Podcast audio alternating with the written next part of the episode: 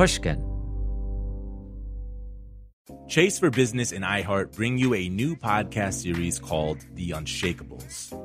This one-of-a-kind series will shine the spotlight on small business owners like you, who faced a do-or-die moment that ultimately made their business what it is today. Learn more at chase.com/business/podcast. Chase, make more of what's yours. Chase mobile app is available for select mobile devices. Message and data rates may apply.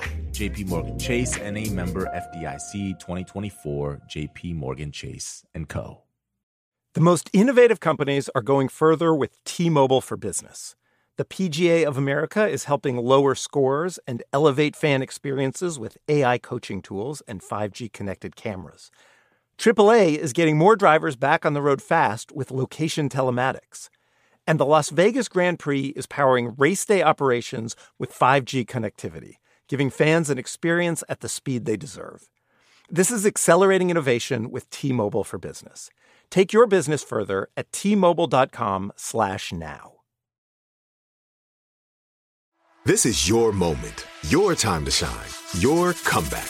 You're ready for the next step in your career, and you want an education employers respect. So you're not just going back to school. You're coming back with Purdue Global.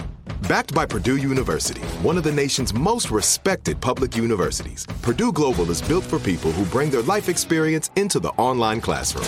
Purdue Global, Purdue's online university for working adults. Start your comeback today at purdueglobal.edu.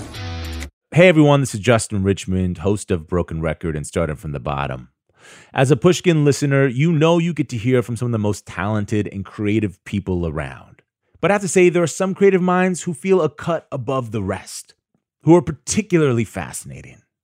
I'd put Steve Martin in that category. He's an incredible actor, writer, comedic performer, musician, and it turns out even has an eye for art. Steve Martin is a pure creative force. And now through Pushkin, Steve has his own original audiobook that I'm excited to share an excerpt of with you today. It's called So Many Steves, and it's an exploration of Steve Martin's many creative lives in conversation with his friend and New Yorker writer, Adam Gopnik. In this preview, you'll hear Steve Martin and Adam talk about Steve's film career. Check out the audiobook on pushkin.fm for the complete conversations. And in the meantime, enjoy this excerpt of So Many Steves. By the way, it's a new law now. I have to do this. I don't like to, but it is by law. All comedians must make a financial disclosure. This is a clip from Steve's second album, which was released in 1978 and was called A Wild and Crazy Guy. Then I figured out potential concert income. If you fill a 3,000-seat hall at $3 per ticket, the gross is $9,000. If you fill a 3,000-seat hall at $7.50 per ticket, the gross is $22,500. And just for fun, I figured out if you fill a 3,000-seat hall at $800 a ticket, the gross is $2,400,000. And this is what I'm shooting for. One show. Goodbye.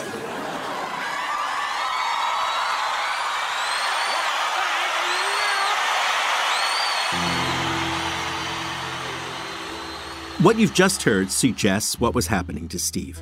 He went from working in small clubs where he could achieve a happy fulfillment of his absurdist manifesto with its roots in Wittgenstein's particularism and Lewis Carroll's logic and all the rest to becoming a kind of rock star of comedy, in many ways the first rock star of comedy.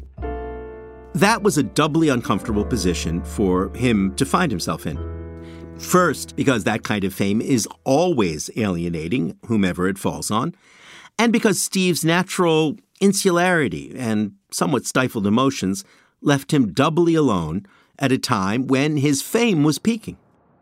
The strangest thing for me was in my latter days of stand-up, it was the least creative I have ever been. At the same time, you were playing stadiums. Yeah, and right. To come up with something new and try to work it in, there was no vehicle for it, to get it in, to try it, to try a little thing. When you're in a club, you could try something and move on and keep going and change the subject. But there, every word was amplified on a mic. It had to be solid, had to be heard, had to be delivered. you were really at the end there doing rock concerts. Yeah, it was. Yeah. If I had understood that, I would have been better off, because I kept thinking, I'm doing a comedy show. You know, I want them to laugh, not cheer. Right. I was just completely at a dead end. Chapter 3, Movie Star. Steve's career as an actor in the movies took three very distinct and different paths. I guess I'd been aware of them over the years, but becoming closer to Steve in the course of these conversations gave me a different kind of insight into them. The first path involved the movies he made while he was still a working comedian, where he took that absurdist Dada persona, the one that had made him famous on stage, and he took it to the screen. In The Jerk, his first film, it's all about the rise of a naive idiot to wealth and fame. The new phone book's here! The new phone book's here! Well, I wish I could get that excited about luck. Nothing! Are you kidding? Millions of people look at this book every day! This is the kind of spontaneous publicity, your name in print, that makes people. I'm in print! That movie set the tone for wonderfully funny and, I think, original films like Dead Men Don't Wear Plaid and The Man with Two Brains. In the late 80s, Steve worked with one of the most successful directors of the entire late 20th century, John Hughes. Their collaboration, the movie Planes, Trains, and Automobiles, still delights families year in and out, and it stands as one of the few Thanksgiving movies in the canon.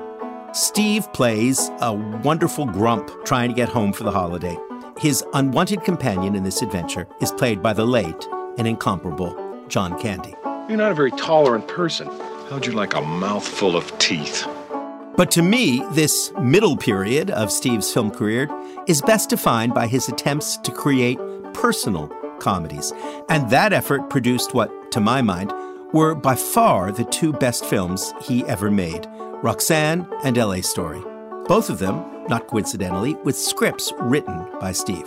You heard me. Big nose, flat-faced, flat-nosed, flathead. Hey, hey, hey, it's time for the wacky weekend weather. And then finally, the third act or path of his movie career involves some giant, obviously commercial and blockbuster films.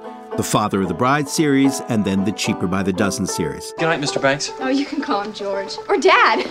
George will be fine. I should add at once that I do not mean to condescend to those films. They gave my kids huge delight when they were younger. But they were clearly not the works of art that Roxanne and L.A. Story aspired to be. And I've always been puzzled, intrigued by Steve's reluctance or inability to go forward in the movies in that very personal and poetic direction. It's one of the things I most want to talk to him about today. Well, when I first started in movies, I had one vision, which was The Jerk. Would Monsieur care for another bottle of the Chateau Latour? Yes, but no more 1966. Let's splurge. Bring us some fresh wine, the freshest you've got. This years. No more of this old stuff. Oui, monsieur. He doesn't realize he's dealing with sophisticated people here. Its vision was laughs, jokes, and the subsequent movies were laughs, jokes. That's what I wanted, laughs, jokes. But it wasn't the vision of a movie. It's a vision of something else, of just putting comedy on screen, and I'm learning how to act. And I remember saying, I think, this is going to be an easy transition. I've done a million things on stage. I've done sketches. I've done Saturday Night Live. I've done this. It's going to be natural. And then the first thing you're asked to do is sit down with a glass in your hand and put it on a table.